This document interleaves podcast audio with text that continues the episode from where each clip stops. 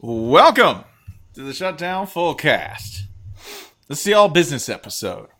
I know that America's favorite college football podcast has taken, uh, I think, a playful turn in terms of doing previews. I mean, y'all weren't going to listen to a Pac twelve South preview anyway. So, sure, we did the whole thing as, you know, Arizona State's favorite N P R-based Sun Devils Homers broadcast. This is a little different. We're just going to be answering your questions tonight, going over some business, catching you up, throwing throwing a little red meat into the tiger cage, if you will. Uh, joining me as always, because you know we've been doing introductions under fictional circumstances with with aliases. Uh, we have uh, here here in Atlanta, uh, sitting to my right, we have guest uh, Holly Anderson. Say hi. Guest. I've, you tell you tell me what to call you. Porch Cat. Porch Cat. There we go. Podcast Porch Cat. Holly Anderson. Uh, joining us from Brooklyn, New York, the capital of college football. Uh, hey, Ryan Nanny. It's coming home. College football is coming home. It's coming home. And then it's getting in a furious fight with goalie. We talked about this. And then he's nicking off to Corsica. Tax shelter for the stars. I honestly didn't think it would lead immediately to that accent, and that's on me. That's my fault. That's going to be yeah, a recurring you, theme in, on that ep- in this episode. It's you, my fault. You're the one who kicked the lid off that viper. I didn't do the Gervais. That's the one extremely bad accent. We're not because... giving you credit for not doing bad things. We're done with that. Also, if we started doing that, we would just be here all day. That's true. I'm really so tempted to do it right now. Don't, I'm not going, don't you, no. don't you goddamn do that accent. Listen, nope, people no. just put up with um, Jeff Goldblum for like forty-five minutes. So Spencer's Gervais accent is so bad that that Ryan can credibly tell him not to do an accent after last week. Still, and in beautiful Kennesaw, Georgia. Speaking of accents, uh, we got Jason Kirk. Hey, hi, Jason. Hey, everyone. Be sure to follow Shutdown Fullcast on Twitter. Let's get that to five digits. Um, go to the Reddit thing. Get that to four digits. Um, subscribe, yeah, what, rate, what's, review, what's the, all that you, stuff. Shut sure, down, sure. Full, just type "Shutdown Fullcast." It'll come up. We don't have we don't have imposters. No one, no one would, no one would deign to sully their own um, presences with our name. So there's only one. We're not verified. There's no need to. Um, and also, we are still planning on doing a live show in Atlanta around Labor Day. Um, Friday, right? Friday, Friday, August thirty-first. We have locked in. We have a venue, but I don't think we're allowed to tell you what it is yet, but it is wholly inappropriate for this podcast. Um, we probably will have information soon. This is one thing that's not actually our fault. Other, it's in other people's hands at this point. We've done our best. And I do want you to know that in the planning calls for this, Jason and Spencer had two important and yet somehow clashing questions. Number one, will there be parking? Because people, you know, Atlanta's a driving city. Is that fair to say? Yes. Extremely. Yes. Number two, will there be drinks? So, congratulations, whoever gets a D U I after this podcast. Look at your life. Look at your choices. And if you are a, say, Atlantan, Metro Atlantan, Auburn fan, or Washington fan, or anyone else who'd be in the area at the time, and you want to go ahead and be the first to know about tickets. Ryan, what's the email? I think it's just shutdownfullcast at s b nation dot com. Or it's either at, at S B Nation or at Vox Media. Oh, try either one. All right, try them, one try them both. We'll, we'll... I could look it up, but you might make... I'm so sleepy. I like make... it. I really like it when like Ryan is on brand. Like when, when Ryan goes full fullcast, things are off to an mm. awesome start. Listen, yeah, listen ever since we my... did the... Ever since we did the show with Steven and we spent the whole time talking about mattresses without having a mattress sponsor, I keep spotting ins for ad reads. And I feel like we really skipped an opportunity there to, to ease into something like, while we're recovering at home under house arrest from your po- post-podcast D U I, try Blue Apron. God, Blue Apron does sound good. Right? No, I'm just tired. My kid has decided she gets up at five thirty every morning now. Um... believe it or not, being a terrible Jeff Goldblum on a podcast for an entire episode is exhausting mm. because you have to stay in this terrible Good. character, this prison of your own making. Good. Um, half half of our audience is very happy with what we've been doing. The other half thinks that we're actively trying to ruin the podcast, which for once we're not. I've been going. I've just a lot of shit's been happening, I'm, and I'm just. I've had a lot of red wine tonight as well. Okay. Yeah. Oh. I'm coping like Spencer would. I have a question, and it's not rhetorical. I'm genuinely curious. What would trying to ruin this podcast even look like? Um, honest. You want the honest answer to that? Yeah. Just like straight football analysis. Just like talking about football the way normal people would talk about football. Okay, so there's no chance of that happening. Okay. No, no, no, no, no, no, no, no, no. Cool. No. Cool. cool. Yeah, we could just we could just do that, right? We could go, hey, so um, two thousand twenty-five, Texas is going to play Maryland. It's pretty big. Like, like, do you think people would have been actively happier if we had done a Pac twelve South pot, uh, episode that was just like, okay, let's talk about the rosters, and Utah's got this many returning starters, and interesting to see what Chip Kelly, like, Wait, I don't know that that would have been the better. Arizona State episode? Yeah, I think, I think all of these podcasts have, uh, all of these episodes, and we'll get into how we got to this point in this podcast trajectory in the first place. But I think all of these episodes have anchored at least some people who either think, like, why aren't you actually previewing the season? Or why did you do an N P R podcast with no jokes? Or is that what you think Jeff Goldblum sounds like? Why aren't like? you listening to a real football podcast? There's no shortage of them on the internet. Go away. No. no to, be, um, to be fair, by the way, I, I was there for the Arizona State podcast. I did the entire thing. It angered and disturbed me, too. And I was... I was part oh, of the reason I was angry. I haven't even listened to the whole thing because your voice is so upsetting. Yeah, no, I was upset by it. A yeah, good two it, minutes it, into it, it. It mostly just confused me because it was the first N P R I'd ever listened to in my life. I'm surprised. I am a little surprised that you've never listened to Car Talk. Car Talk. Mm. Oh, good. We're exactly. back to Pittsburgh. Exactly. Um, Only Car Talk I listen to is like Slim Thug albums. Ah, I thought you were going to make a NASCAR it, joke. No, if there. we put that on a tote bag, I would buy the shit out of that in a pledge drive. Receive a free Slim Thug Jason Kirk tote. Um, I do want to point we'll just, out. I do actually yeah, want to point out like one straight bit of news. Uh, who, who knew? Uh, John Schnatter would just casually drop a racial slur in a meeting about racial sensitivity. No, Big Papa. No, Big Papa. Do you think he was trying to be helpful? Do you think yeah. like no, they were was. having? Yeah, he do you was, think they uh, were having this? he he was he was trying to make a point. Um, and like, and boy, did he! Yeah, I mean, the thing is, like, when you are in the news for um, like disapproving of things that you know black people are doing.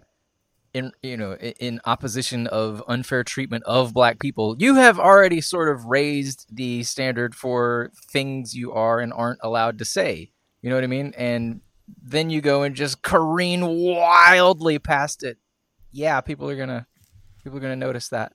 It's really weird that Bobby Petrino is the major Louisville figure who has embarrassed himself the least recently. That's uh, that's objectively odd. What's what's like, you know, what's so privileged about being rich? Okay, Papa. You let just... Elon Musk let Elon Musk tell you how hard it is to be labeled a billionaire. Isn't billionaire just a slur? You spend you spend a lot of your time during the season driving your car into a stadium with your name on it. Do burnouts at halftime.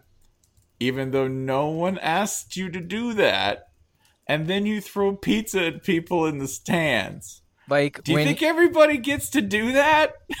like, like when the corporate Twitter account has to tweet, like, we actually don't like Nazis. Screw those guys. Public visibility is on you. You have to be on your best behavior. you, you, you can leave no doubt about, uh, uh, you know. There is no, I was trying to make a point. No, you have to actually make a point. It has to be crystal clear. I actually wish that there website was still sponsoring football games, we could like prop up the Duke Virginia rivalry with a little pizza shaped trophy yeah. every year. Yeah, it, it, if, if if I think this year that is like the game. Like every town, it's got like, you know, if the Hawks score thirteen points in the first half, you get a dollar off Papa John's, and it's like, okay, well, oh no, but if like oh no, Duke, Virginia, two touchdowns is fourteen. Papa John's unveils the new pepperoni with on the top and the bottom because they are fine people on both sides, as it turns out. fourteen points will get you four. Nope, nope, nope, nope, nope, nope, nope, nope. Jesus. Nope, nope, right. nope, nope, nope. Jesus. Please don't accidentally make this a white I supremacist podcast. Away, I careened. Look, as, as, our, as with all other arbiters of white supremacy, we are terrible examples of white people, except Jason. Mm. Uh, the. Uh... The my favorite part of this is that that this uh, him letting him letting an M bomb fly, all right, just saying it, all right. Uh, first of all, he said that Colonel Sanders said it, and he didn't get anything. And I like that in his mind, Papa John is on some sort of par, some sort of Parnassus, right? Some sort of Mount Rushmore of the spirit, where every morning he wakes up and the ghosts of like Colonel Sanders and Ronald McDonald. And uh, Grimace. Gr- it's Grimace. Grimace. Like, is that the only thing that could fulfill John Schnatter? Is that he's like, one day I'll be as recognizable as yeah, Grimace. there's there's Burger King, and at his left hand sits Ger- Colonel Sanders, and at his right hand sits Grimace. I like the that Holy, he, but the Holy all Ghost. All of these people constantly let loose just a stream of racial epithets, which is why their mouths are sealed up with plastic and ads. Yeah, you wouldn't believe the shit Arby says. Arby.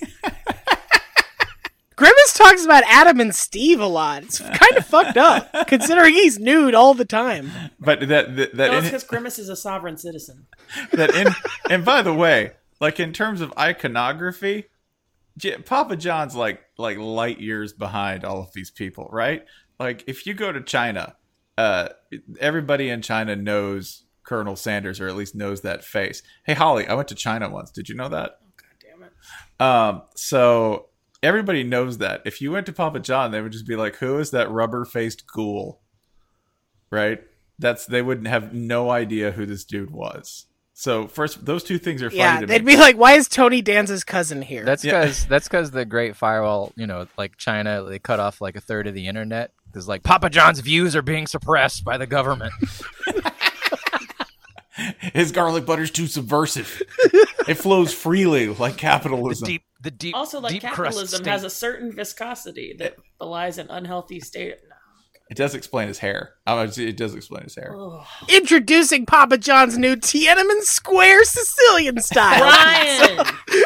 Flattened and pressed in the oven. um.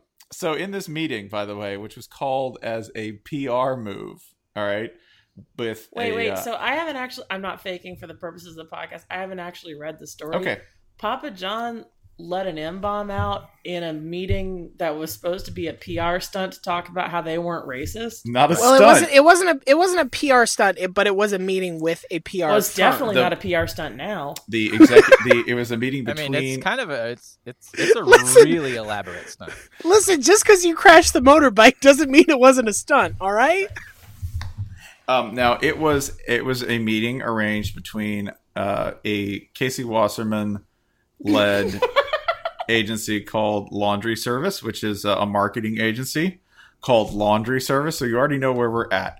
The call per Forbes dot com was arranged by Papa John's executives. Let's just pause here for a moment, okay? Harumph! Harumph! When your own... Casey Wasserman's laundry service fired its C E O and laid off forty to sixty people two days ago, by the way.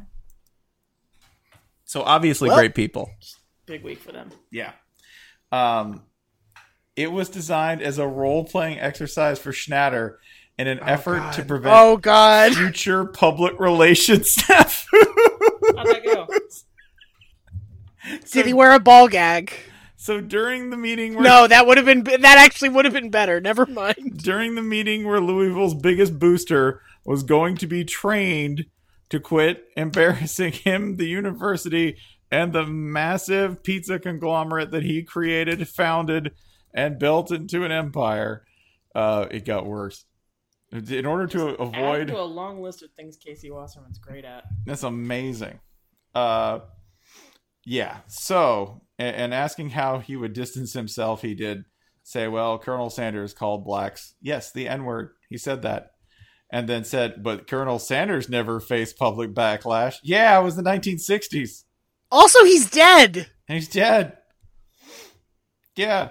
Also, th- this is the other the other thing. Uh, he apparently intended for the remarks to convey his antipathy to racism, comma, but multiple individuals on the call found them to be offensive. After learning about the incident, laundry service owner Casey Wasserman moved to terminate the company's contract. Yeah, just, with Papa we're, John's. Okay, we're we're out. No, bye. bye. And then laid off a bunch of people. So two things here. One, the P R agency immediately bailed after one meeting. Two, the meeting happened in the first place because his own executives asked him, begged him, pleaded him to go through with it. Meaning, how bad is it? Like, how how bad is it? Oh, also, his his name's that's that's the dude's name on the stadium. Like, still Papa John's. Yeah, Louis, Louis, Louisville's football stadium where they'll play games um, this season. Has, it says Papa John's right on it, and there's like eighteen Papa John's kiosks in it. Like, it's it's almost it's almost a parody how many Papa John's there there are in Papa John's Cardinal Stadium. In my mind, he was just rapping along to the full, un, unadulterated lyrics of every D M X song. And just be like, it'd be appropriate if I did, and then just did the entirety of, like, an album. Yeah. He just loves that song. Talking about grandma! Actually, he did that one really well. It was moving. All right, let's do these questions that we promised people we would take, and in typical Fullcast fashion, um, have taken, I don't know, fifteen minutes to get to? Does that seem right? Yeah, Daddy. We love we love you. We're bad at this all the time. This show's um, a Cadillac, and it moves slow and big. I'm just hoping we've shaken some people off by now, and they've just given up. They're, listen, we're like, they're like Minox, all right? Not Kentucky they fans. Li- Kentucky fans are locked in with us right now. What's up, Big Blue Nation? We're talking shit about Louisville, but we'll get to you soon. Hashtag okay, I'm gonna, B B N. Can I, can I start? Can I start it off? No, please. All right. This is from Big Red Robot Ninja on Reddit. Uh, the two questions from Mister Robot Ninja. Whose idea was the N P R episode? And a related question, why did you do that to us? I do think we should at least explain a little bit about why we are doing the previews the way we are doing them. Um, I will take the bl- primary blame if you hate the episodes, because I was the one who came to Spencer and Jason and said, hey, what if we did these all from the perspective of a Super Homer podcast within the division that we're talking about? Is this a good idea? Probably yes. Not. Are we doing yes. a good job with it? I don't yes. know. Um, but the I think the truest answer to this question is, if we were to do actual preview content, we would either be making shit up, probably in the case of me, Uh, or parroting Bill Connolly, and maybe a yeah. couple, maybe Athlon, maybe depending on if Bill's no. published an article yet or not. Well, he hasn't gotten everybody yet, so sometimes you have if to go Bill, to other if, places. If Bill hasn't put it up, we're guessing. Be, right? I mean, come on, be honest. Do, do you do you read magazines? Do you read preview magazines? Some people do. I right. don't. Not, anymore, not us, but... right? It's also it's also an extremely uninteresting. This is not that interesting of an off season right now. It was. All the coach hirings happened. We God knows we've made fun of them enough, but what is there to talk about at this point? George's Lincoln Riley disrespected the S E C. Lincoln and then and then George's quarterback hurt his hurt his non-throwing hand in a boat accident. Well, so is, Lincoln Lincoln pretty good. So Lincoln I mean, Riley's yeah. a witch. I have, I have a lot Lincoln Ri- Lincoln Riley's a witch with witch powers. Fuck, we should have done regular previews. I'm realizing that now. If Georgia was in the Big twelve, Georgia's quarterback wouldn't have done that because they don't have any lakes. Just just big grand prairies with no water at all. Because the water can't play defense in the Big twelve. It would never hurt you. The water lost contain and just trickled into the Gulf of Mexico. We can, in fact, now confirm that he can hit water if he falls out of a boat. At last. Tua would have floated. To... Shit, wait, shit, wait, no, that makes him a witch. Hang on. Tua would have walked on that water. There, that's that's the one I was. I just, which one's witches and which one's Baptists? I just, I just keep listen. Waiting witches, Jesus, they're all to... they're they're adjacent. So someone at someone at fan someone at fan day. Jesus is a witch. Yeah. And so and someone at fan day, I was someone at Alabama fan day, right? At A day, will walk up to Tua at one point and go, you know, my daughter loves Moana. That's that's the, that's gonna happen. Like a very sincere mom is gonna walk up and be like, "My daughter loves Moana. I just want you right. to know." Um. So yeah, we're going to, whether you like it or not, we're going to keep doing this for the rest of the previews, and then we'll be back to regular, standard, full cast bullshittery that we don't plan that much. I think that's right. Am I right in that? Yeah. Yeah. Yeah. yeah. And I mean, so I don't know. It just. It just. It felt boring to just do the same old thing, so we just decided to do something new. And yes, we are the only college football podcast in existence, but if you don't like it, go find another one, I guess. I think go, there... go start your own. Go start your own. Yeah. There you go. Right? And we I mean, won't the, listen the, to that the... one either. Call it, call it, podcast has played a respectable schedule. Podcast played somebody. Podcast paid its dues. Podcast... Podcast ain't not played nobody. Podcast has a good strength of schedule. That's what you call it. All right. So the, that's my question. Uh, I don't Spencer, get it. Jason, you take the next one. Um, uh, let's go you, ahead. You, you have one, Spencer? No, no. Fire, fire away. Okay. Uh, let's start off with Bry Mac from Twitter. Uh, first question: where in college football does Scott Pruitt end up after all this? So Scott Pruitt, in case you don't know, is the former head of the E P A who made it his Jer- mission Jeremy to... Pruitt's dad. Jeremy, Jeremy Pruitt's dad. Jeremy, let's yeah, establish we'll just... that as canon right now. Jeremy we'll Pruitt's just... dad, who both of them totally unfamiliar with vegetation. Mm-hmm. Neither of them has any clue about vegetation and want to see it stricken from the earth and or dinner table. So that broccolini. Bro- what the hell's broccolini? Trees. What the fuck are those? Uh, I know. Also, I know. Brock. Both I know. Make Brock millions Lesnar. And millions of dollars. Yeah, for being. Uh... Both of them treat their uh, administrative staffers like shit. That's this. This is true. Okay, it's funny so uh, it's actually true. Yeah, I had a whole other answer, but um, uh, where does Scott Pruitt? Tennessee. There we go. That was easy. All right, have question we not number two. A, no. By the way, I was. I was also. I was also just gonna line up Scott Pruitt. By the way, with the uh, the dude who finally gets Mike Gundy out of Oklahoma State when Scott Pruitt gets like the A D gig there, right? Like he shoots for president and they get him the A D gig and Scott Pruitt completely ruins it and gets yeah, Gundy he'd be out. Like, I think my I think my seventeen-year-old nephew should be the college football coach. I think he'd be good for the job. Be like, yeah, Scott fucking said said Randall's got to be the coach now. I don't know why. You should start me at quarterback. That's, that's... But he's he's he's got like a fucking golf cart with a roll cage that costs like eighty million dollars. He's wearing the fucking tactical khakis, and God, I love that. He's my he's definitely my second favorite Trump stooge behind only um, meets passer Rick Perry himself. He's been so quiet that I'm.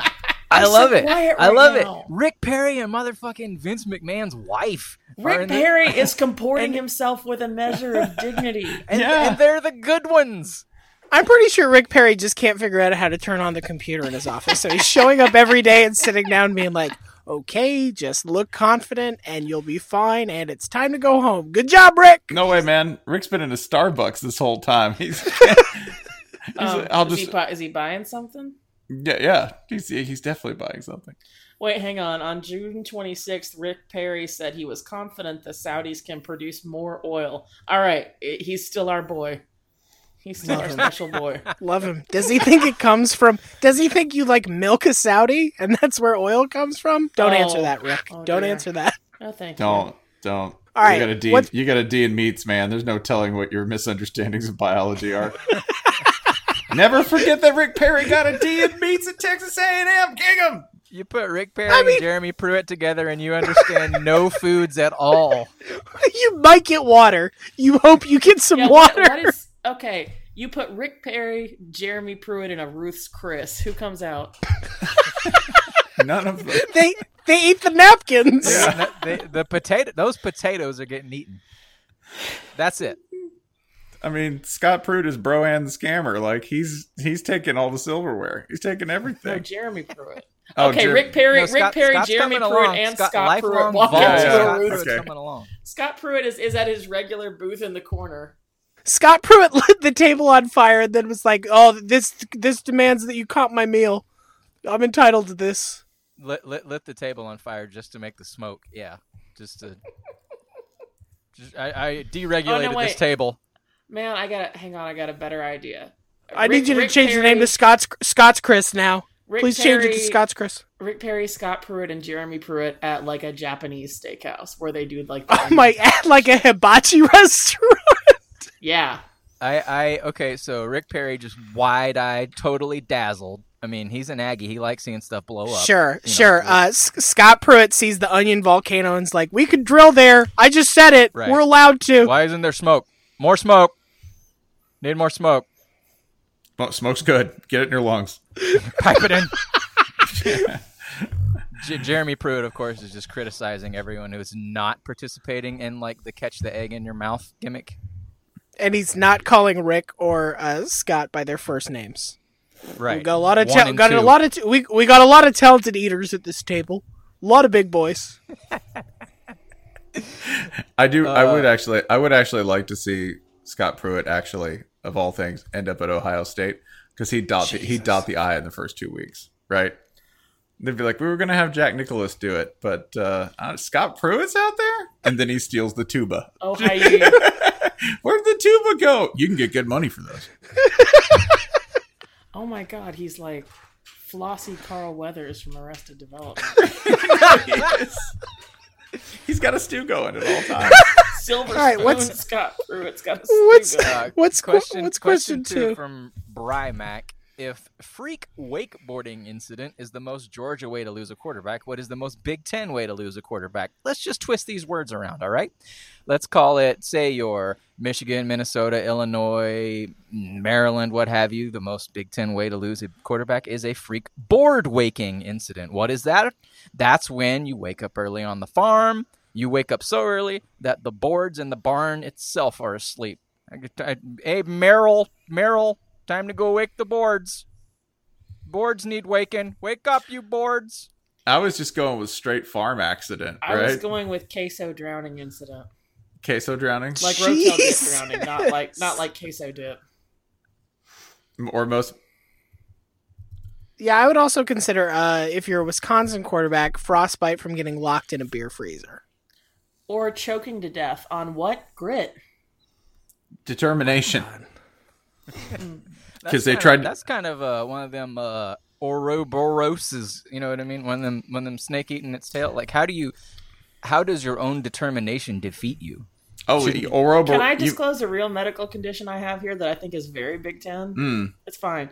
Uh, I had a condition in which my white blood cells are, medically speaking, real fighty, and like they attack right. things in my blood that aren't infections.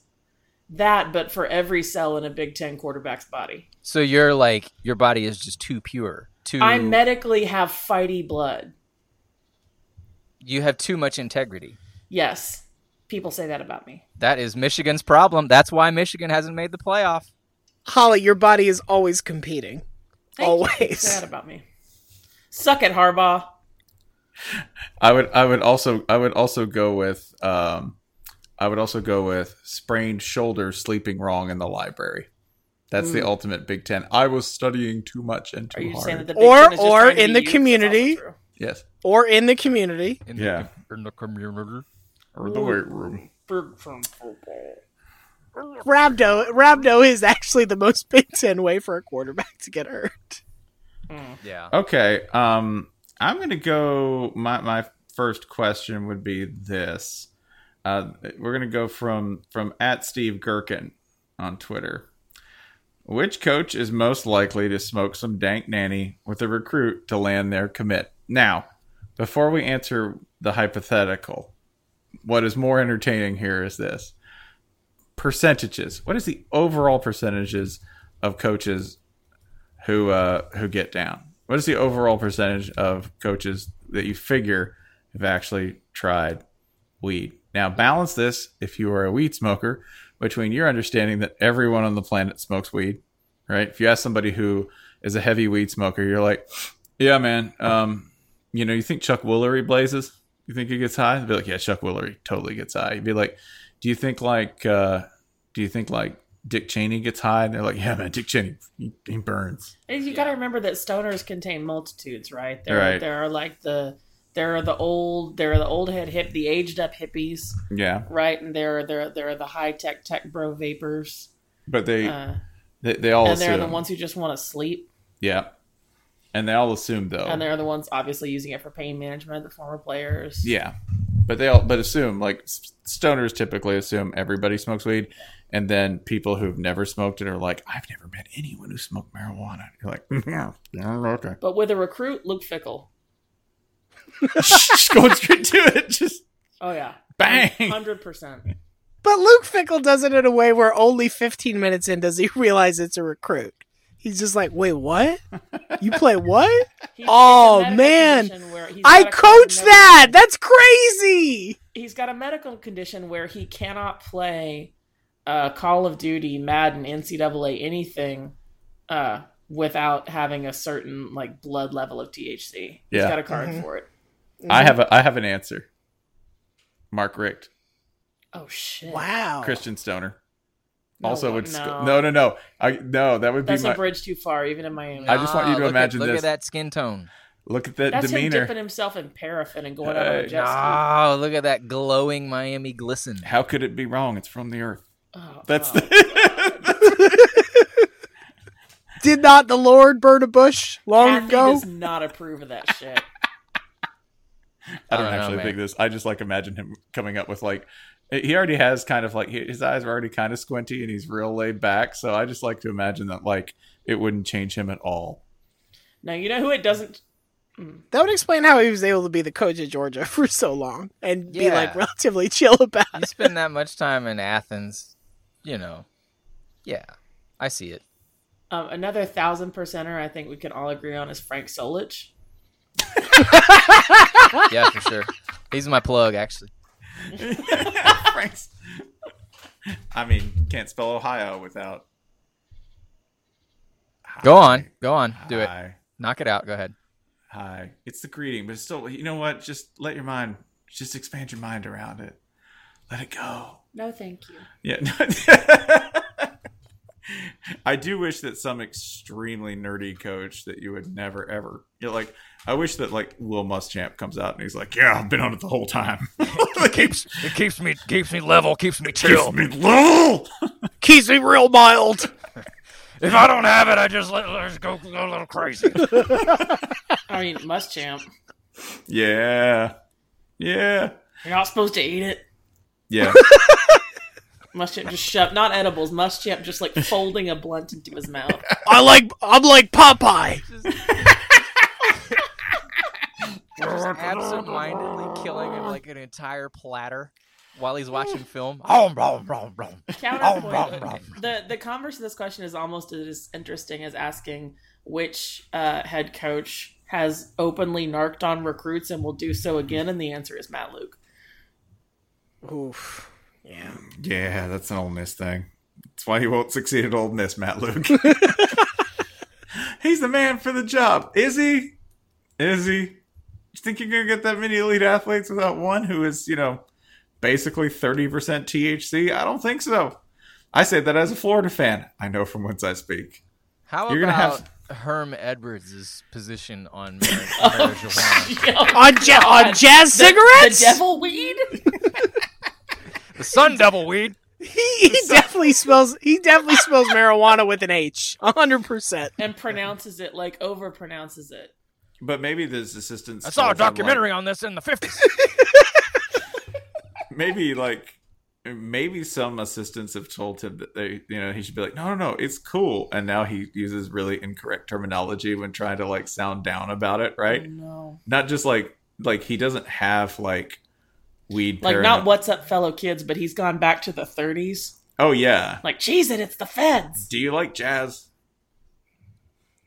Yeah. Uh, one more. I'm just, you know what? This is an unrelated drop, name drop. I'm just going to put it out there just to say his name because it's melodious and definitely doesn't have anything to do with what we're saying. Dana Holgersen. Well, no, no, no, no, wrong. I think, I, no, I, I like no, actually disagree only. with this. Menthols. Yeah, yeah. Man, if gateway drug is a real thing, Dana breezed past that like thirty-five years ago. He jumped. He jumped the gate. I, no, why would Dana want to relax? Is my question. Yeah. Mm, that's a good question. He's yeah. He's more. I guess he is you know more he, demonstrative. You know what he switches to when he needs to chill? Diet Red Bull.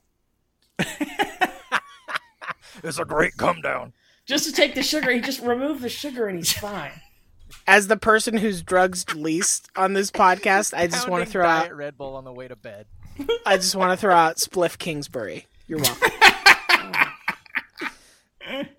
uh, no, I mean that man. That man's in the gym too early. It's not. Yeah, it's not happening. I know you're throwing that no, out but there. he. I, I guarantee he's buying like expensive, nice weed that he's like, yeah, man. It's just you know, have an egg white omelet, have a little bit, you know, have a smoothie, and just like a little bit of what? He's like, don't worry about it, man. It's all organic. Yeah, like like the mountain distance runners who like run while high. Yes, yes, one hundred percent. It's a performance thing for him. Yeah.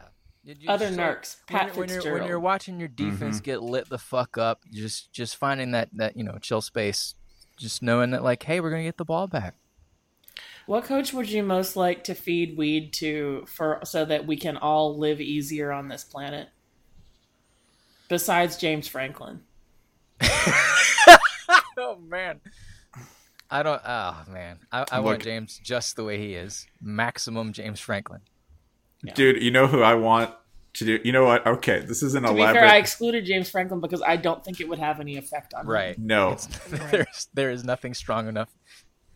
And reader, listener, full caster, what I would like you to do at this moment is engage in a thought experiment with me.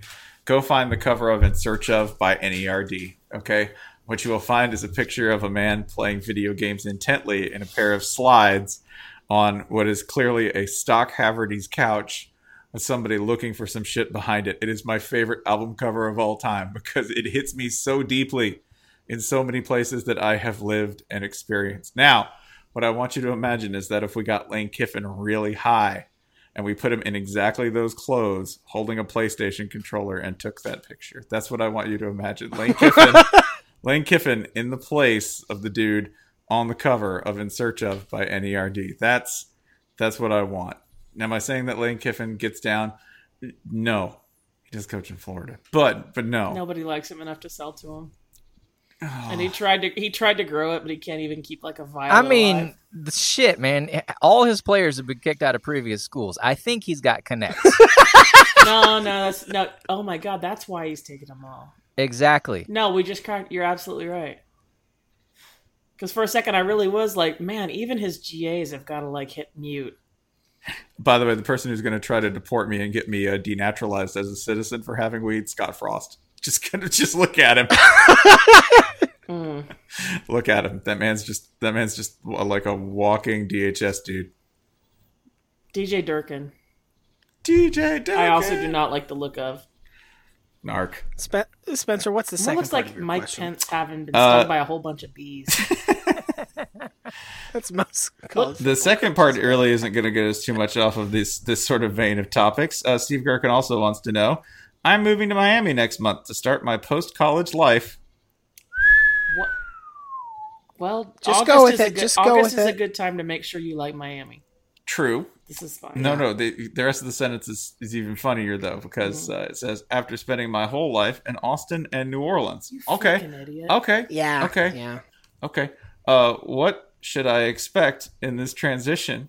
Steve, go back, dummy. To where? Pick one. Dig up. Dig, Dig up, up, Steve. Wait, wait, wait, wait, wait, wait. I think you're being far too... Un- if, if these are the three places that he's lived... or will have lived, he's doing fine. Yeah. Like, yeah. You fucked up because you didn't live somewhere shitty, so you'll never appreciate places that aren't. My, Why start now? What makes you think he's not living in a shitty place uh, in a couple of months? I mean, Miami Miami has little islands where if you have a lot of money, it's real cool.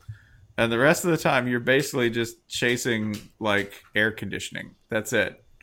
You're moving from air conditioning to heated heated glass box on wheels. That's all of Miami. Like, man, I love going to the beach. Again, no one in Florida actually goes to the beach. Also, I hope you didn't buy a house, dude. Yeah, don't do that.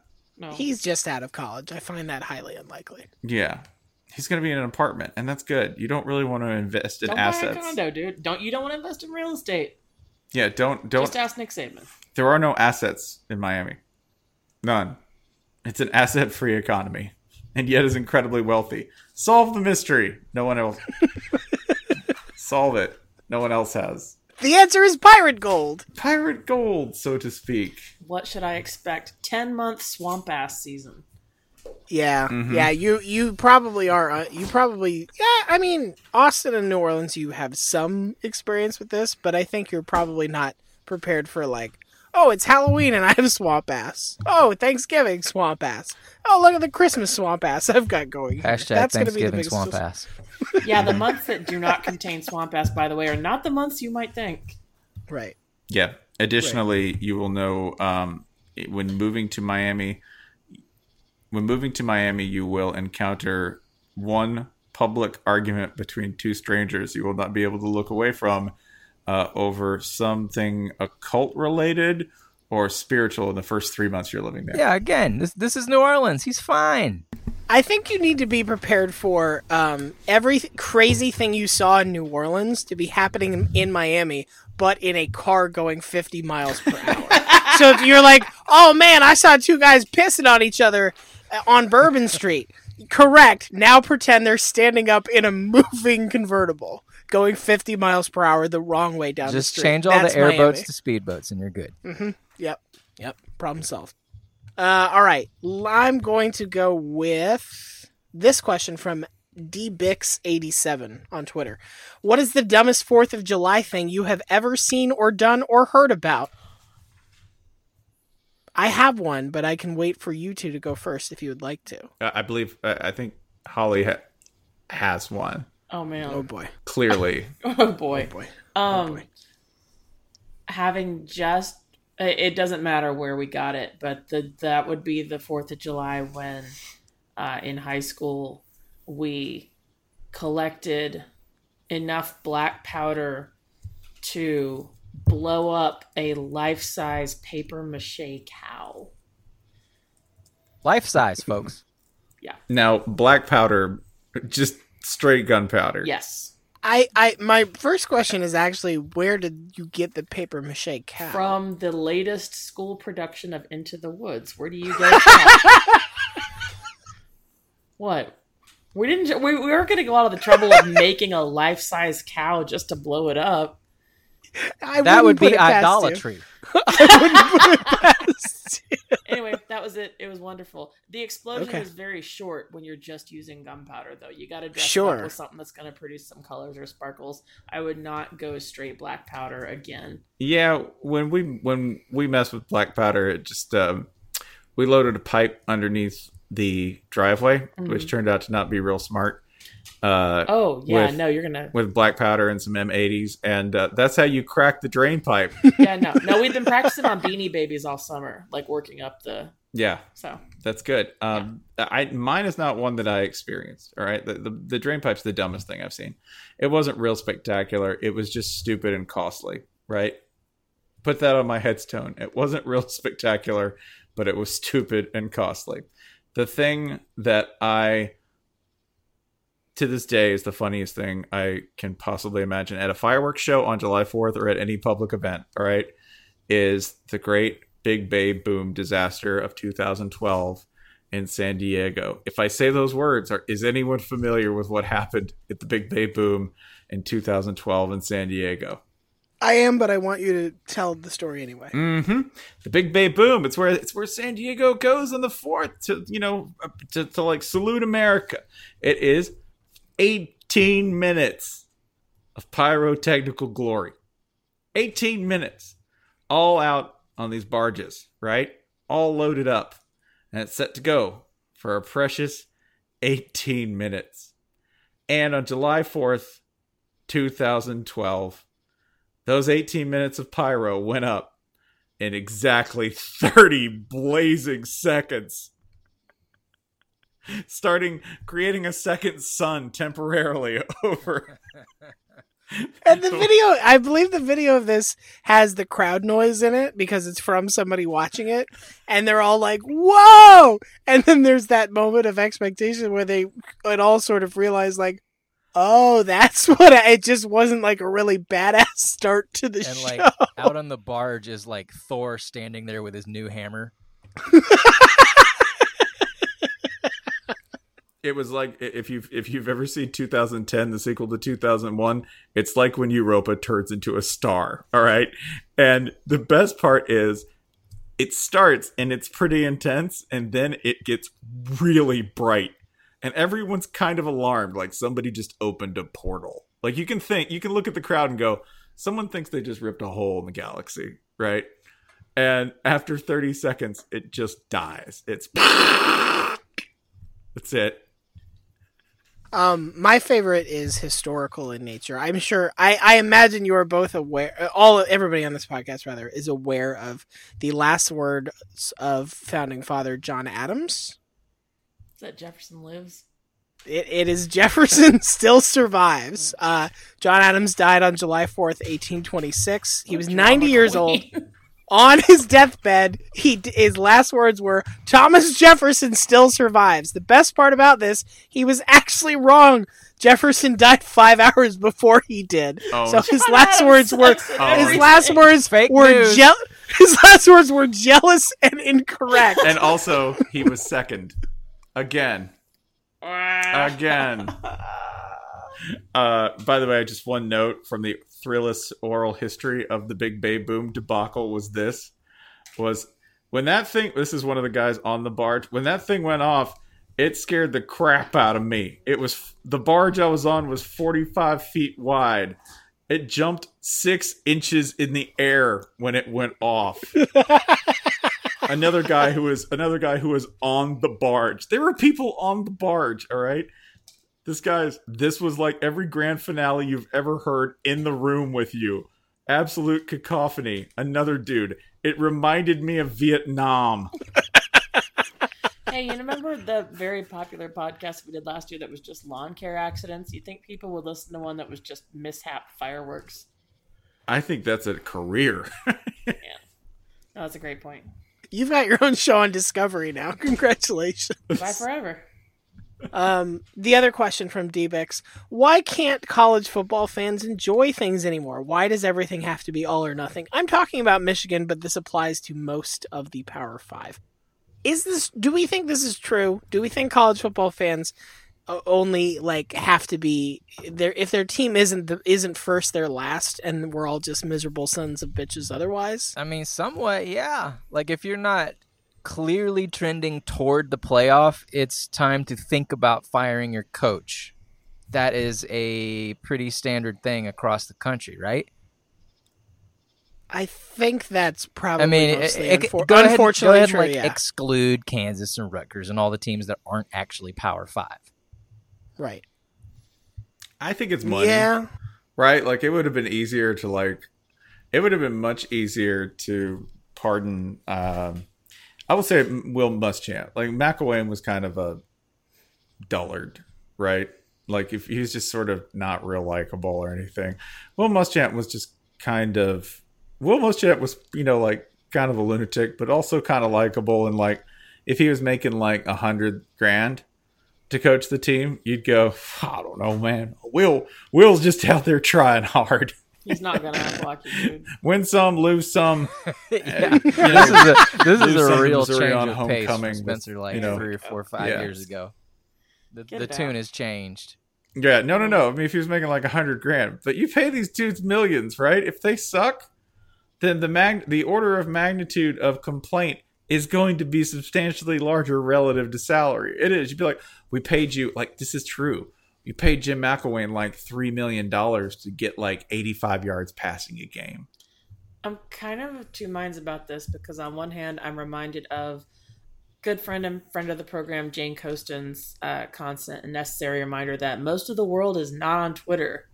And that this, uh, you know, even within such a relatively small community as college football fans, the segment that you see yelling on Twitter is in fact the minority.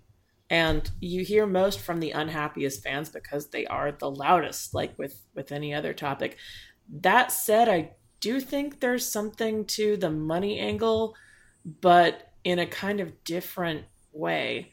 It's that the people staging these games, you know, whether it be through, you know, reducing student sections uh, or refusing to run a la carte cable options uh, or not installing Wi-Fi in, in stadiums. The people putting on these games, you know, from the athletic department uh, to, you know, a lot of the media partners have no interest in the people who actually want to watch these games. I think all of that is right. I think the only other factor at work here is that there have been enough specific examples of teams that traditionally were not supposed to do anything who did do something. Oregon is the one that jumps to mind of a team that like went to went from, yeah, they're fine, you know, they're nothing special, to playing for two national championships. And that has this weird taste in everybody's mouth of like, there is a secret path and you need to do the right thing. You know, you can get there. You can, Kansas, you can get back to being number two in the country. Michigan State, you can get back to the, like, everybody I think has this idea that they are, there is a path by which your team, no matter how bad they are now, can eventually turn that corner. And to some extent that is true, and to some extent that is also folly that will make the present misery for you. I think Oregon is a perfect example, because what happened to the coach who got to that second title game? He's fine. He, he's well compensated and probably doing television. I have no idea what Mark yeah, Helfrich is doing which, right which, now. Which team is he quarterback's coach for right um, now? I, I haven't I, thought about Mark Helfrich in at least eighteen months. I, that's, that's I believe he was. Was he with the Chicago Bears? Yep, stamp it. That's where he is. I, I don't know. The fact that you know that is really sick. Yeah, Spencer throwing out an N F L fact. It must be true. It's a Bears um, fact too. So, nobody knows anything about the Bears. Do you I, think there's anything to... Sorry, Jason, what? Well, I was just going to say, like, you know who's right about all this, and no one's going to like the fact that he's right? It's Nick Saban. He blames the playoff for this. And I think we can go back and blame the B C S for this, because college football for one hundred twenty, thirty years, if you didn't win the national title, well, so what? It's not real. You know, now that we have... As soon as we have a national title that only two or four teams can play for... you are almost certainly not actually in it. So you better fire your coach. And before, you could blame a lot of other people. Like, you could be undefeated Auburn with Tommy Tuberville, and you could be like, well, we got fucked. And everybody would be like, yeah, you did get fucked. So I guess the system is stupid. But now that's less true. Do you think there's anything to, uh, well, while we're talking about yelling mad, angry mobs, do you think there's anything to the top-down nature of national fandom in college football, by which I mean... You were talking about basketball, you know, underdogs in March Madness are universally beloved, you know, getting into, we all know where Florida Gulf Coast University is and what their basketball court looks like, for fuck's sake. And when a team that is not supposed to be there, capitalized each word, you know, climbs into within reach of the playoffs, there are those of us who, who cheer them on. And nationally, you get bigger team fans just stomping down on them as hard as we can. Why don't, why aren't underdogs as beloved uh, in college football as they are in basketball? And is the insistence that only the teams that belong by, by pedigree, by money, by history, uh, in these big games make it there, making it less fun for everybody? I mean, is it because there's so few spots to go around? Like in basketball, we're talking about sixty-eight, so it's like, yeah, sure, throw the little guy. sixty-eight, but do we get mad when George Mason's in the Final Four? Yeah, they, I mean, basketball fans, like, it's funny. I mean, I feel like basketball fans, they love the first and second round upsets, and they're like, all right, cut the shit. Like, all right, let's get Kansas, Kentucky. You know, like, like they turn into football fans by the Final right. Four. They, they want North Dakota State to beat a Big Ten team. Once they don't want people to start saying, well, maybe we should rank North Dakota State in the A P twenty, top twenty-five. Like that, that is where it starts to bleed into bullshit. I do think one thing though, as uh, one counterpoint to make to this that I would check, the internet sort of magnifying people who are the biggest complainers. The internet has made me a much more festive uh, loser It really has. And I, I don't know whether that's just the GIF. You know, like, I don't know whether that's watching and laughing at teams that sort of embrace their pain, right? Like, well, this year's going to be a little rough, you know? Like, but the more I follow people online who are fans of bad teams and watch how much fun they can have with them, it, it's, it, I think it's a good example to follow. I don't think it's all fans who are necessarily constantly complaining about their teams and their mediocrity. I think that if you follow the right people, you can get an idea of, okay, man, shit's bad. Okay, cool. Like Washington State fans, Washington State fans have been hilarious. Penn State fans, when they're not that great or when they're struggling, like when they have that loss, if you follow the right ones, it's they're hilarious, right? We love you, Peter Burks. Love you, Treblaw. I mean, not love to you. Make it two straight weeks of Pitt praise. It's it's actually oh. more like one hundred straight weeks of Pitt praise, but like...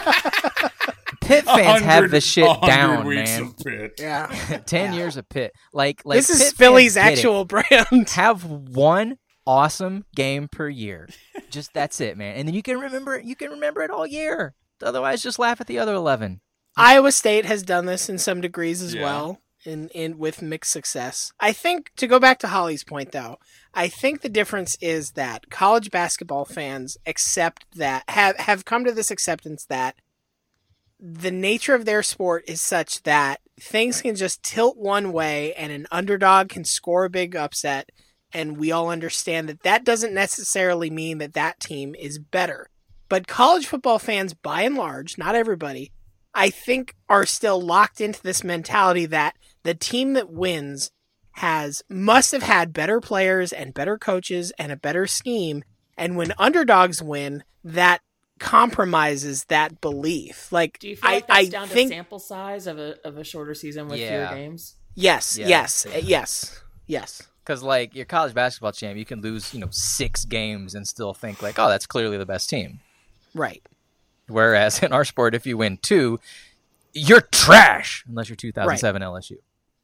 I do enjoy the comparison with the World Cup. If you go, okay, small sample size, right? Usually most of the same teams win, but occasionally if things go sideways in a small sample size, they can go super goddamn sideways, right? Like, hey, Croatia. Yeah, this is why Jason's getting all kinds of angry British tweets this this week. Well, are yeah, you getting? Are I, you uh, getting? Are you, are you getting had, angry I, British like, tweets? Croatia fan in the Abbey, and brother, there are not a lot of Croatia Twitter accounts, so I was getting. For like two straight days, I was getting Croatia follows and tweets like, let's do it, boys. And then like as soon as I, I'm I'm Scottish. So as soon as England was out, I changed it back to the Scottish flag affy because like fuck them. Because like we're basically the Mississippi State to their Ole Miss. And then yeah. it immediately swung the other way. I got English fans jumping at me like, oh, go do some heroin, you wanker. A Scottish turncoat. How unusual. All right, Jason, pick our next question set, please. From Chris Barnwell on Reddit. First, I'm excited for this one. What is the most amount of food you've ever eaten in one sitting? Mm. I, mm. Um, I don't know if I've told this one on here or not. oh, no, no, speak on it. Speak on it. I don't honestly remember exactly what all I ate. I just know it was a lot. twenty eleven title game, Bama L S U. All right. Um. So uh, I ate a lot, man. I ate a lot. And after the game, you know, game ended. Everyone hated it. Everyone was bummed out. Pretty bad mood. So I probably ate some more in anger. Probably drank some. Season's over. Let's drink. It was unsatisfying. Let's drink double. Um, went to bed. And I remember around two a.m. started feeling like I had nails in my, like, the, the you know, where, where, where the small intestine connects to the large intestine. And um, so I'm in the bathroom. Laying on the ground. I've thrown up like three or four times. It's still coming. Different colors, textures, viscosities, all sorts of stuff. I'm seeing I'm seeing I'm seeing stuff I definitely did not eat. I'm seeing stuff my body created. Talking green, black. That is, that animal's been extinct for thirty years. Brown. You puked up a Tasmanian hound. I threw up Minnesota national titles. Brother, that's old. Um, and, and then so like, yeah. you know, when you vomit, liquid's coming out of you. Liquid's made of water, in my opinion. Your body needs water. Body's made of water. So I'm starting to hydrate, dehydrate. um, my hands, I can see them curling in on themselves. And I'm like, wow, that's fucked up. You know, like, like I'm turning into yeah. a tree or something. Yeah. Um, like all my limbs are stiffening and curling up like I'm like drying in the sun. And I remember I yelled, You're like, cured, ah, I, I think I need to go to the fucking hospital. You know, like, I mean, you know, I'm, I'm one of those like, I'm one of those like super stubborn, stubborn dad types who's like, no, no, I'm, I'm fine. I'm fine. So like for me, for me to say I got to go to the hospital, like hands I'm curling literally up on about themselves. To die. You're vomiting up uh, hammers and license plates. Right. Yeah. yeah. Like literally about to die. And I'm like, fine, I'll, I'll go to the hospital. Um, on the way there, uh, the wife is driving because I cannot grasp the steering wheel. uh, she's driving. And uh, going too fast, we get pulled over. And here's some white privilege for you. I tumble out of the car, crawl on the ground toward the cop, screaming, "Give me water!" Imagine doing that while any other color other than, well, I wasn't white. I was light green at this point. Um, the cop gives me bottled water and tells me to leave. Again, this does not happen for any other people group on Earth. Um, we make it to the hospital, and I walk in, and... Y- You know you fucked up when you walk into the E R and everyone looks up like, oh, shit. Because, like, they see people walk in without arms. You know, like, they see shit all day long. When you walk in and you're, like, turquoise and they're like, um, uh, come right this way. We'll fill out your shit later. You know you fucked up. Um, and, like, so they plug some water into me. And that was the greatest feeling I've ever had. It's like getting the I V, um, the I V of water. Uh, and yeah, I threw up like thirty more times. Wife came in, was like, wow, it smells like people died in here. And I was like, you know, maybe they might have. Uh, at some point in there, I emailed Spencer and our shutdown fullback producer to say like, you know, I don't know if I'm going to make the recording, Mike. uh, I'll, I'll do my best. I remember I emailed Bill Connolly like, hey, you can just, you know, your post, you can just put it up. I'm not going to be able to edit it. I'm uh, I'm dying. You know, I think I think Brian Floyd or whoever was like, uh, maybe you just take the morning off, you know, just if, if you're dying, you could probably just take the morning off. Um, but yeah, that's probably the most I've ever eaten. Wow. Do you know what it was? So it happened again. Like two football seasons later, we were in, we were in Pensacola. I want to say it was week like five or six. I remember Florida was really good at the time. Florida had a really, really good defense at the time. Like, they led the country in scoring defense or something. I don't know why I remember that specifically. Uh, it happened again, but at that point, I that day, I know I ate an entire sub, an entire salad, um, several beers, Pensacola, um, probably several desserts, so on you and so very, forth. You very hungry caterpillared yourself. Yeah, eventually they studied it and figured out, like, the thing that connects your intestines is too thin. But I think at this point I've expanded it. Like, I've I've just plowed through so much through there that it's, like, wide enough. Because it, have, it hasn't happened since then. So that's cool. Body mods. God damn. Wow. Please ask the second question. I just I don't nobody's. Know, I want to hear. Do, do, uh, does anybody else have a? I want to hear the most Spencer's ever eaten in one sitting. It, it, I mean, he's already can. He's already admitted that he ate an entire bloomin' onion. Come on, here. You gotta have something better than that. I mean, that's good as hell. But the most I have ever eaten in a single sitting was with a guy who knew the chef at Underbelly in Houston. Oh God, Houston, as you know. Is uh, Scout City. Um, the humidity, the lack of walking, and the heavy meals from a s- wide spectrum of uh, calorically dense ethnic foods will uh, it'll firm you up. And I went to Underbelly, which combines all of them in this kind of like fusion-y kind of thing. And Underbelly serves a little bit of everything done kind of, you know, like if you just put Houston in a blender. That's the idea behind the menu. And when you ha- are with a guy who knows the chef, uh, it's a bad sign when he comes over and says, what do you want? And uh, he goes, hey, man, why don't you just keep bringing stuff? This chef, by the way, is a very large man who writes the menu at this place, which is, uh, yeah, it's in Houston. The point being, he came over with two bottles of wine and put them on the table, opened both of them, began pouring them. And then the onslaught began. And what I remember from the meal um, is this. I remember uh, that about three courses in, there were tamales stuffed with pork. There was a Vietnamese pork dish with noodles and little bao sort of like buns on the side. There was a heavy soup of some sort. I mean, that just kind of went down like a shooter. Don't really remember too much of that. It was delicious. There was uh, some tacos in there as well. There, uh, there were basically eight courses. All right, eight massive courses.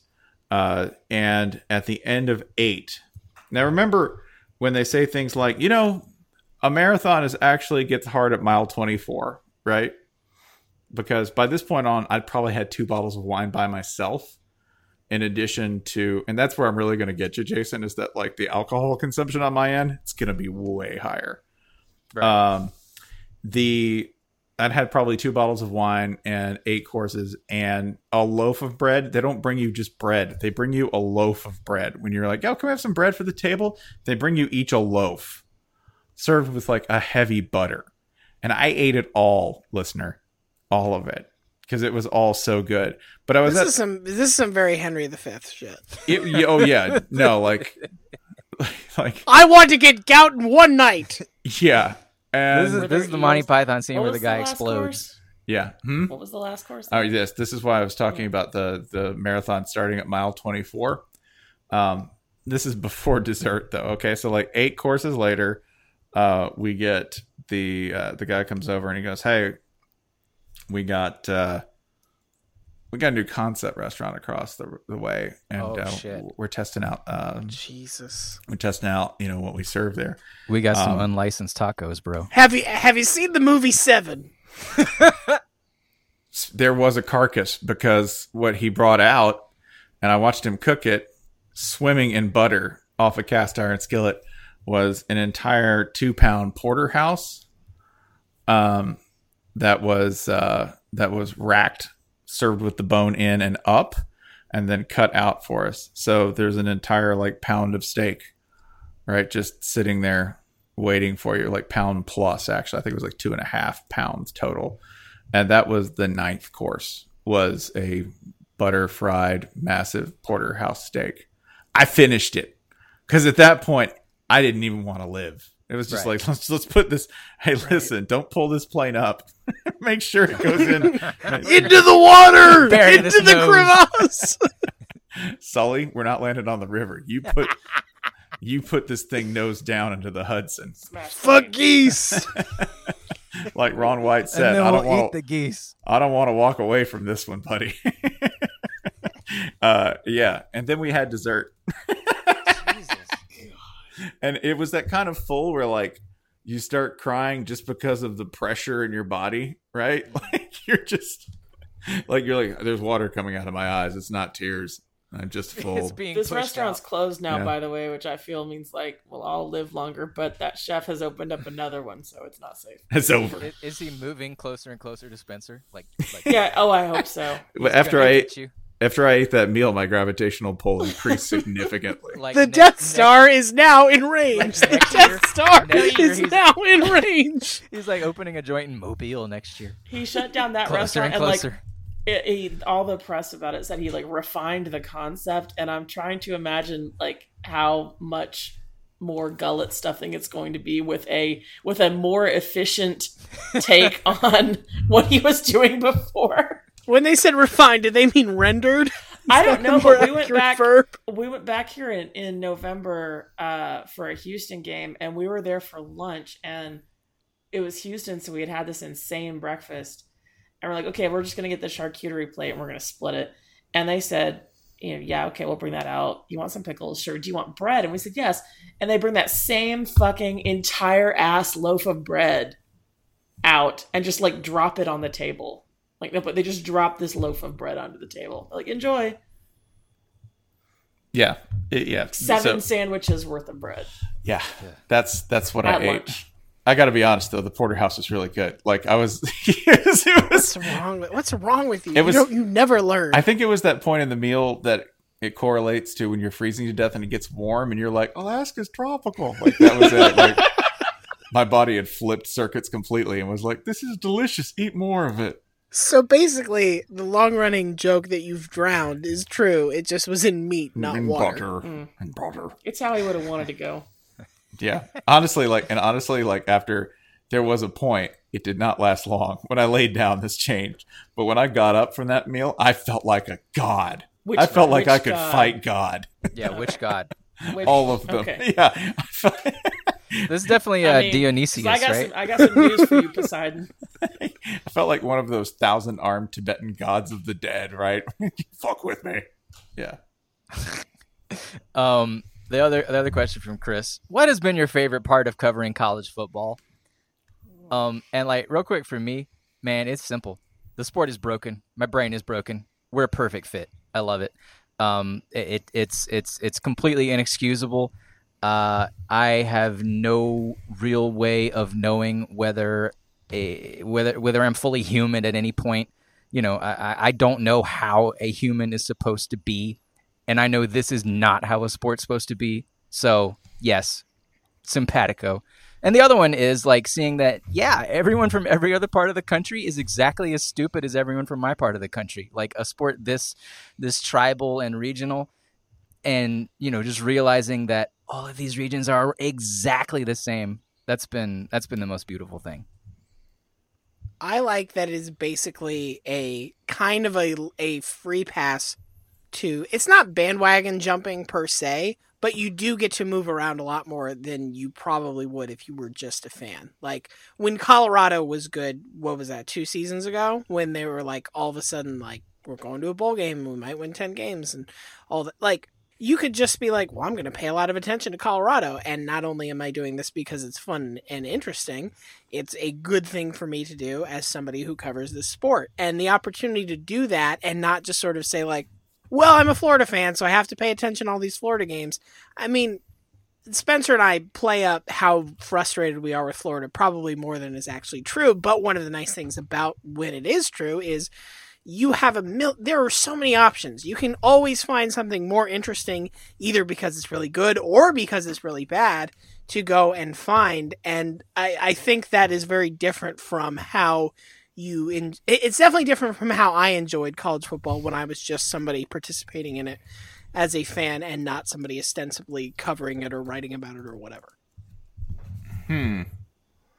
I I my favorite part is being surprised. I never really get over that. There's just, it's a big, it's a rigor. It's not as rigorous a product as uh, a lot of other sports. So you get a lot more random occurrences. The talent levels are different. You get more teams from more places, and it's all very different.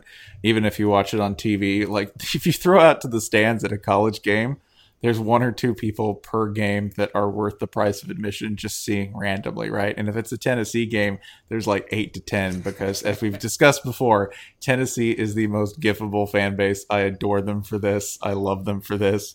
They are either the people most into the game or the least aware, that is, the guy in the uh, the guy in the Ole Miss clip, right? Who's just sort of out of it, right? And then it he like it, Ole Miss is beating the shit out of them, and it pops up four turnovers right under his name, like he has no expression on his face, and it just goes turnovers, boom, four. So I love I love the random stuff. Like my favorite thing about actually covering a game is, if you are there and you are still working or in the stadium just after the game, the band usually plays a wind down song. It's gorgeous. That's a completely sincere statement. It's a beautiful thing. Like they play some sort of wind down. Some of them play classical. Some of them play like, like a really slow song, and there's almost nobody left in the place. That's, that's gorgeous. There you go. That's my, that's my N P R finish. It's good. Um, Spencer, you want to pick the next pair? Yeah, yeah, yeah. Let's uh, let's see. I am going to go with Parsley Magnet on Reddit asks, what Power Five team do you think about the least and why? How can we answer this question? Power Five? I think about the least. If you ask me honestly, Probably it's probably in the Northeast. It's probably UConn. Although I thought, you know, I no, know actually. You, you know that they're not a Power Five. I, I have Jesus some news about Christ. The Big East, buddy. No, no, no. Damn it. Right, all right. However, first of all, so first, sure first, I think. See, that's how little I think about them. This is this is where we should note that we are not breaking UConn to the Big twelve. Yes, we are. It's happening.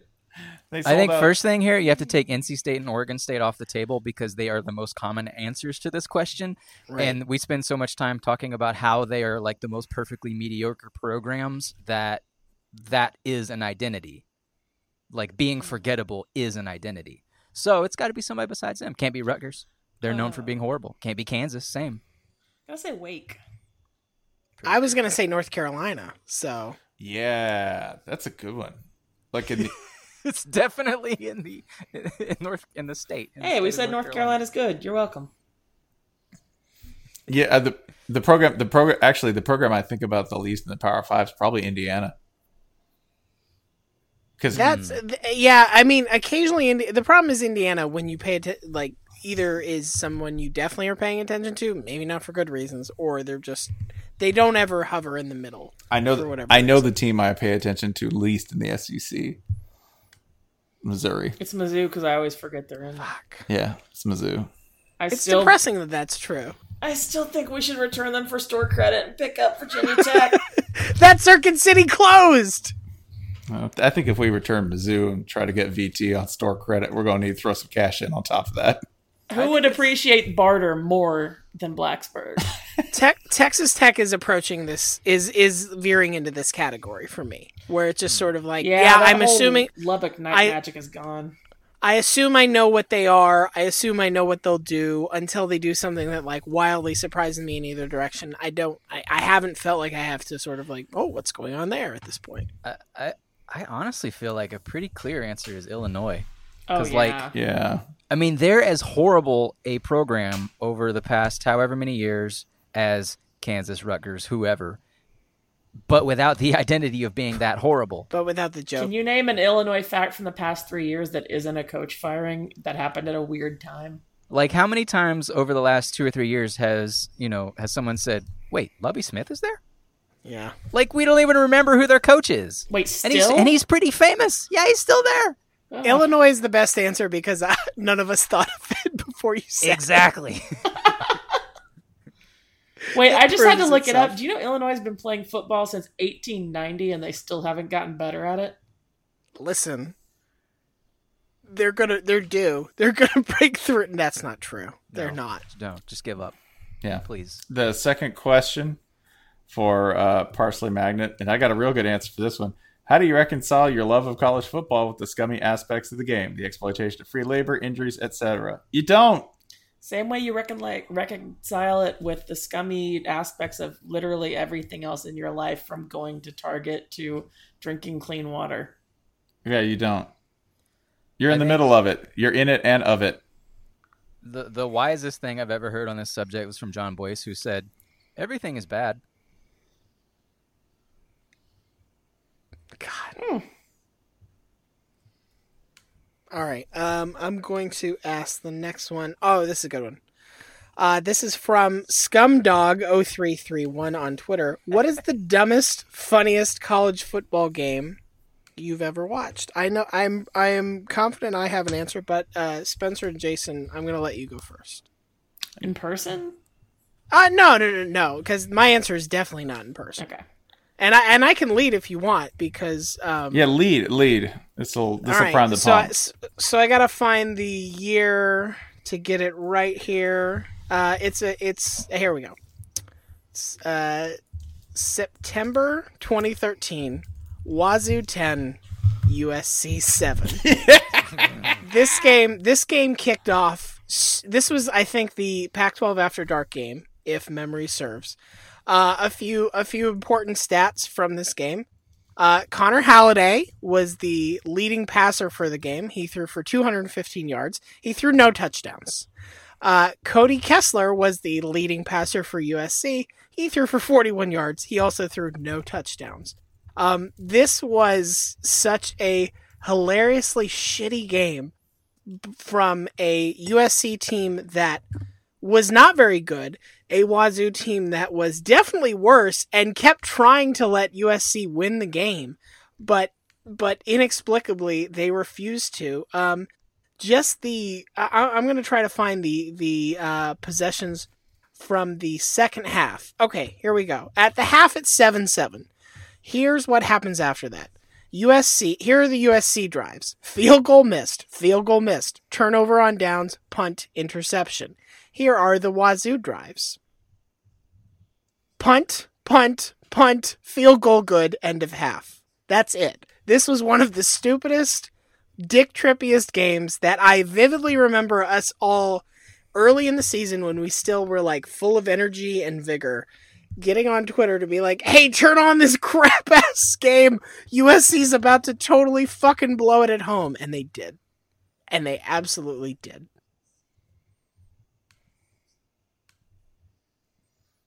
Uh, the best game was when I was uh, in person for and in attendance. Uh, it was... And, and it had actual stakes to it. It was a... Like an okay, like a pretty good Spurrier Florida team. Uh, facing an undefeated Florida State, number two in the nation, on November twenty-third, nineteen ninety-seven. Uh, that would be when Steve Spurrier... First of all, there was almost a fight before the game, because this was when in a particularly fighty phase of Florida, Florida State. Second, this is where Steve Spurrier actually alternated quarterbacks at the snap, right? Like, he, he kept...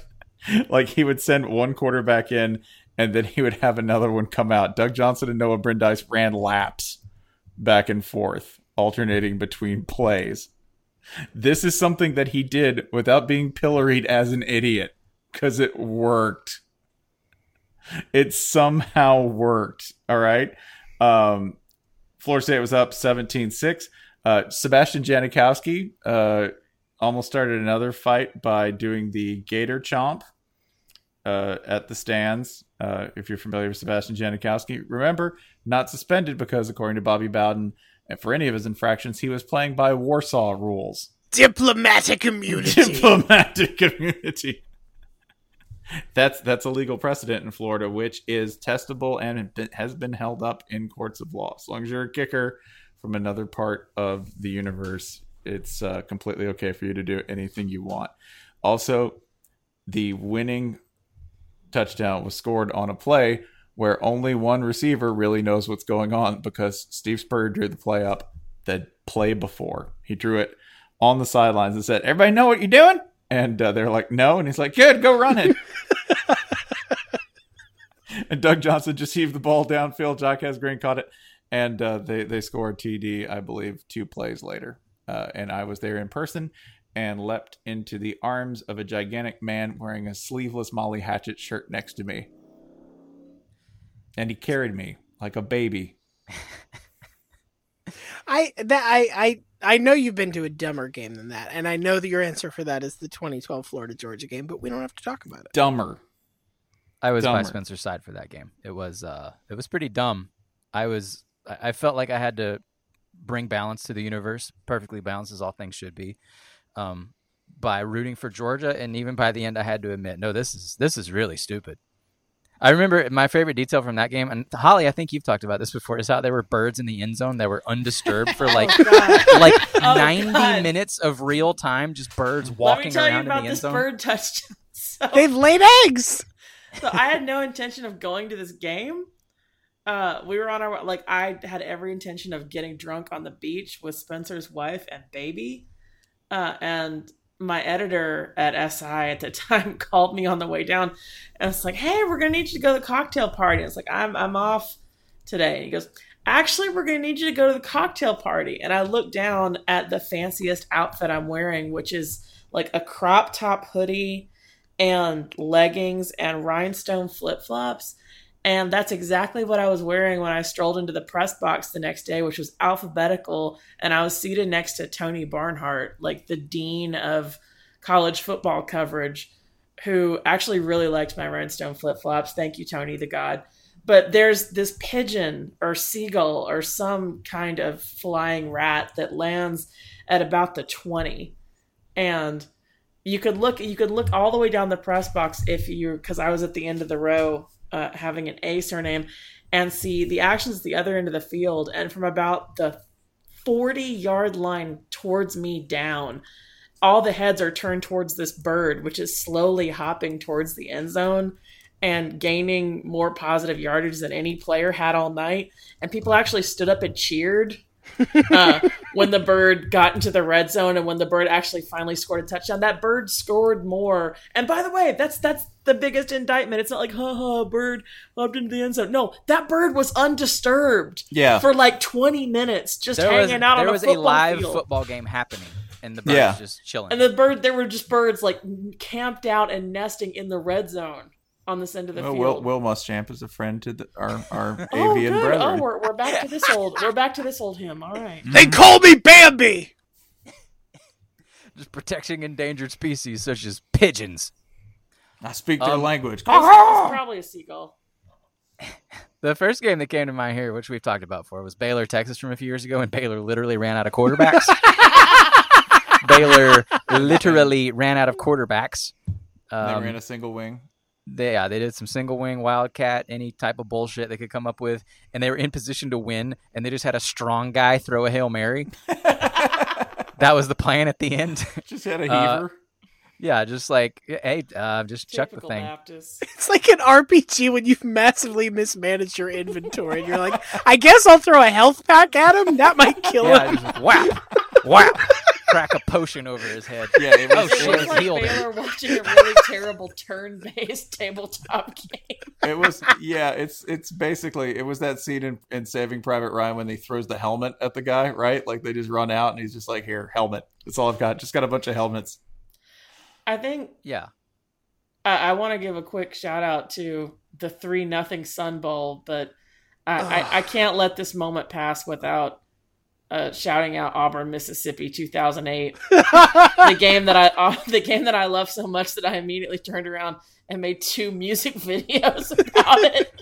One set to Live to Win and one set to Dolly Parton's Baby I'm Burning, both of which are still on YouTube for some reason. Yeah, um, they're still out there. Google them, and that's well, that's that's like there's a large portion of the internet that knows.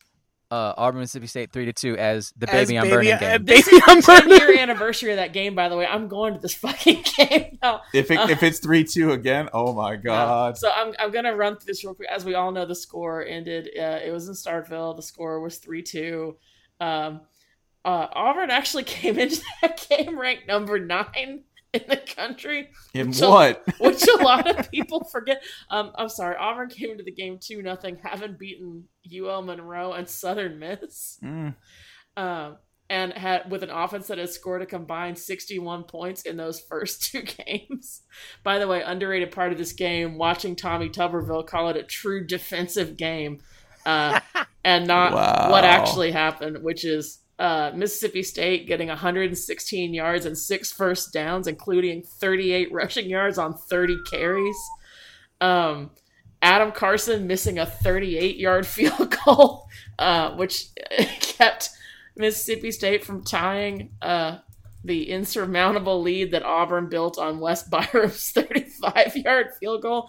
I'm reading Craig Stevenson's dispatch of the game, by the way, to refresh myself on A L dot com. Uh, shut down Fullcast sponsor, A L dot com. Um, there was, there was a safety for holding in the end zone, so Mississippi State picks up a point. Um Auburn fumbled the ball away on each of their next two possessions, but then Mississippi State, this is my favorite part, Auburn fumbles the ball away on each two possessions, but Mississippi State turns the ball over on downs on back-to-back possessions. Can I... Auburn Auburn was just that hurry up. Hur- hur- hurry up before they before they were hurry up. They were Can so I... beautiful. Can I go yeah, a few notes on that two thousand eight Sun Bowl, which I argue was played in amber? This yeah, this all happened in the same year, by the way. The Pitt Oregon State uh, Sun Bowl, which by the way, Pitt Oregon State Sun Bowl. I want to think we can spot where this went wrong. Cursed image. Man, steak, like steaks, steaks so cheap and low they're hamburgers. This like, wasn't yeah. even, and, the, and El Paso didn't even participate in the badness of this game. Is, is what's so remarkable about it to me. Like this isn't the Notre Dame Sun Bowl where you had that one dude trying to rake snow off the field with a rake or push or snow tables. Off the field with cafeteria tables. tables, cafeteria tables. Yeah. El Paso was a passive participant in this game. Like I can only, I can only assume that the landscape was was struck as dumb as the rest of us by what was happening on the field. That that, that Sun Bowl, this is my favorite. It was three zero. It was played with howling winds blowing over the stadium. Uh, Bill Stoll had fifty-two yards passing for Pitt. Uh, both of the both of the Rodgers brothers, if you're familiar with James and Jacquez, who were great for that oh eight Oregon State team, they were both out with injuries. They had nothing. They had no one on the field, all right, to play offense for Oregon State. And my favorite thing about that game is that this is from, there's two things. One, if you Google the game, one of the videos that pops up is somebody actually isolated the Oregon State field goal, which is the only points in the game. It's a YouTube clip, and it just says, Sun Bowl scoring. And it's just a field goal. Is it not a highlight reel? Just, singular? Yeah, it's just, it was just one. Two, I remember Vern Lundquist had to call this game with with Gary because it was C B S had, at the time, like the rights to every other major bowl game were out, but C B S always has the Sun Bowl, right? And Lundquist and Gary had to call it, and they were so over the game eight minutes into it. They were just like, they knew. They were like, oh, man, we got a skunk. Like, this is just... This is bad. This is, this is awful. This isn't going to go well. And Vern, of course, will vamp with good cheer, and Gary absolutely no, will no, not. No, no. There was much chortling. Like, the third quarter is just all chortling. They weren't the only ones, though, because I remember, like, like Mike Riley, who's, again, like, capital, the most nicest. The most you say nicest. He's the nicest man in football. I say that he was lobotomized by this game. Either way, at the end of this game, like, Mike Riley looks like he wants to die. He does. And when they kick the field goal to win, his fist pump is legitimately sarcastic. Like, yes, thank God. Mike Riley Bronx cheered his own team in a bowl game. I think he just Bronx cheered life. He was just oh. like the nicest man in football. It was just like, fuck this. Um, last thing on this pair of two thousand eight games, there is, if you would like just straight footage for some fucking reason, uh, a video on YouTube entitled two thousand eight Auburn versus Mississippi State highlights. Both of them. there, are, there, there are two plays in this game.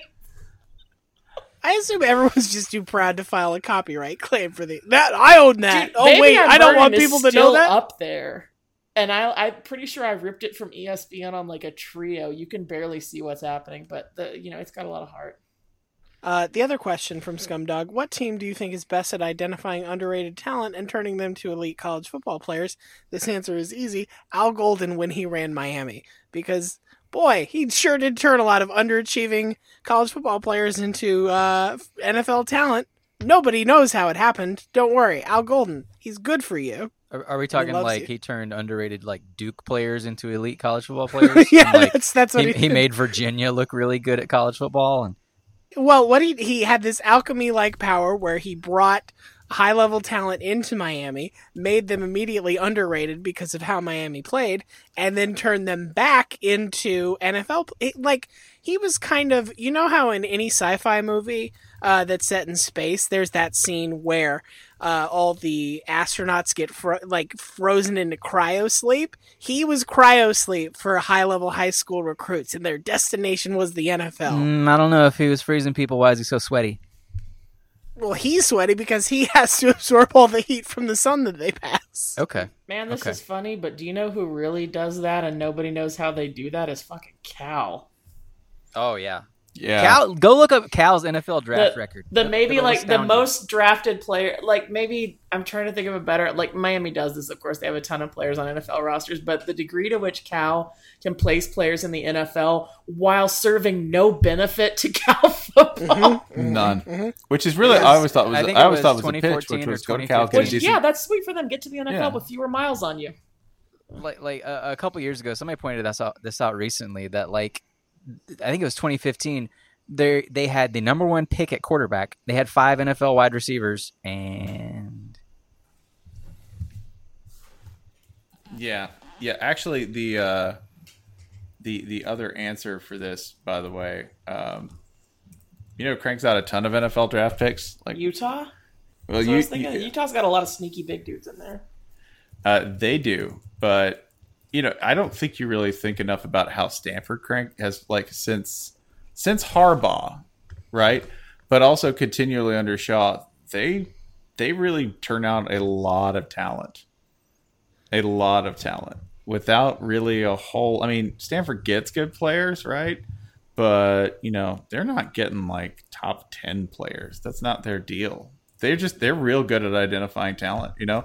Like, their current recruiting class... Their current recruiting class is, like, thirty-ninth. And they'll probably get a disproportionate number of draft picks out of that. Holy well, shit, like Stan- Illinois Stanford's tricky because their recruiting class ranks low because they signed, like, nine players. Yeah.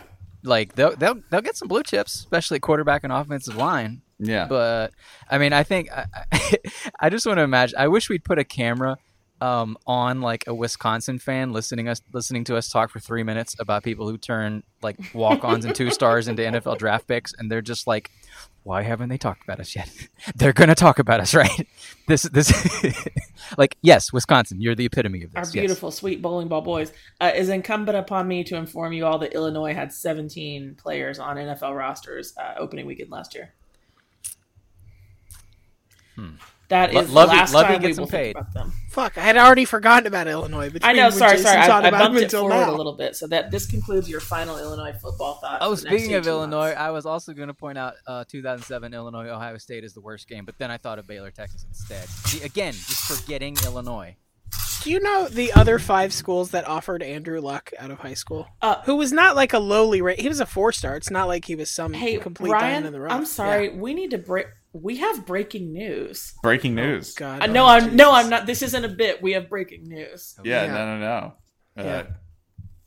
This is not us. This is uh, from Jonathan Mays, executive editor at Restaurant Business Magazine, uh, reporting that uh, he's verified, y'all. He's not making this up. Uh, John Schnatter, a k a. Papa John, he's out. He has resigned. Well, now they're just going to lose all the racists who were still buying their pizza. Who's going to star in the commercials? So, like... Don't go, Big Papa. Are they going to change the name? Ooh. Because how the fuck do you... Like, who... Hold on, hold on. I've got this... Who's Papa John if it's not Papa John? I've got this fixed. We need a somebody uh, associated with Kentucky and Louisville. We need somebody with a similar name. And we need somebody with a clean internet record. John Boys for Papa John. This is his new endeavor. I want him to be the face of this terrible pizza franchise. Hey, buddy. John Boy's here. Oh, he also, by the way, resigned as a trustee at Louisville. Yeah. That what was... for? Well, no, yeah. he, funny thing.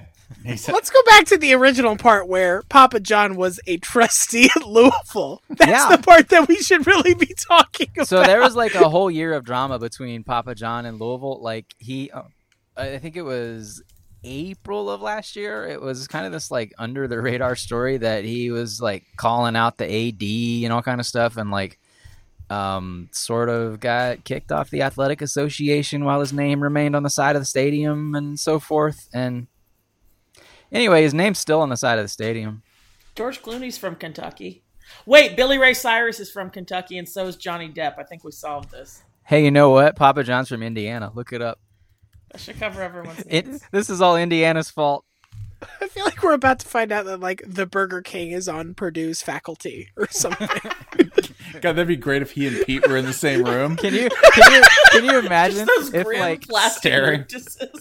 Can you imagine if there was a major university that hired like a a, a fast food C E O, and then like as soon as as soon as that guy left, that company's stock shot through the roof for the next decade while the athletic department tanked and they hired two straight bad coaches. Can you imagine if like oh. maybe like the biggest, most prestigious athletic department did this in real life? That'd be crazy. Wait, wait, wait. Did they did they let him make a statement when he resigned? Because I want to see if it's got the N-word in it. Please yeah, don't let him you, make you... any statements. I think yeah, no, I'm just statements. I'm looking I want to see if they for more information of okay, hang on. I hope he burned out of the parking lot. Do you think that car is his, or do you think it's company property? The Camaro. There, wow. there, there's, there's lore. There's lore about this. He like sold it to pay for his first restaurant, and then he tracked it down and bought it back, or whatever. Like there's this whole legend about it. Once you take a blacklight to it, you definitely say it's his. You definitely Ooh. say it's not. You don't want it. That's not garlic butter. Well, remember the. Uh... I mean, it is, to be clear. I'm all about better topping. At least, you know what? He's finally proven that better ingredients don't actually make better pizza. So I guess in a way his mission is complete. The one thing, the story I've heard that was, uh, again, when we asked for Papa John stories, I believe it was That Boy's Good fed us this. It was that somebody in Louisville he knew was dating the daughter, like one of the Schnatter daughters. And whenever they went everywhere, the Schnatters, the Schnatters, what, what the perfect, what a perfect name for an off-way Broadway production that nobody goes to. The Schnatter daughters, Chekhov's sh- garlic butter tub. But when he was dating, when he, when he was dating one of the like daughters, Papa John, they would go and do family things, and all Papa John did the entire time was just try to own him. Like the guy had to pay for his own stuff. Like Papa John wouldn't pay for it, and he'd be like, "He has a nice boat. You don't have a boat like this." And I really hope that guy is still dating that daughter, right? Because now he'll be like, you know, "Hey, you don't have a boat like this," and he's like, "Yeah, bitch, I got a job. What you got? Woo. Huh?" Wait, Woo. Papa John's NASDAQ code is P Z Z A. Hot. There's no I in pizza. And now there never will be. Wait, I just looked to see if he indeed had let loose any racial slurs uh, in his statement. And it just says, for more information about the company, please visit papa johns dot com. And that just takes you to their pizza ordering website. it's, it's a ploy. Oh, he's still got stock. That's what it is. New Fox News contributor, Papa John. He man, he if he just pulled this like five days earlier, he gets that SCOTUS spot. No question. We're not packing the court. We're stuffing it.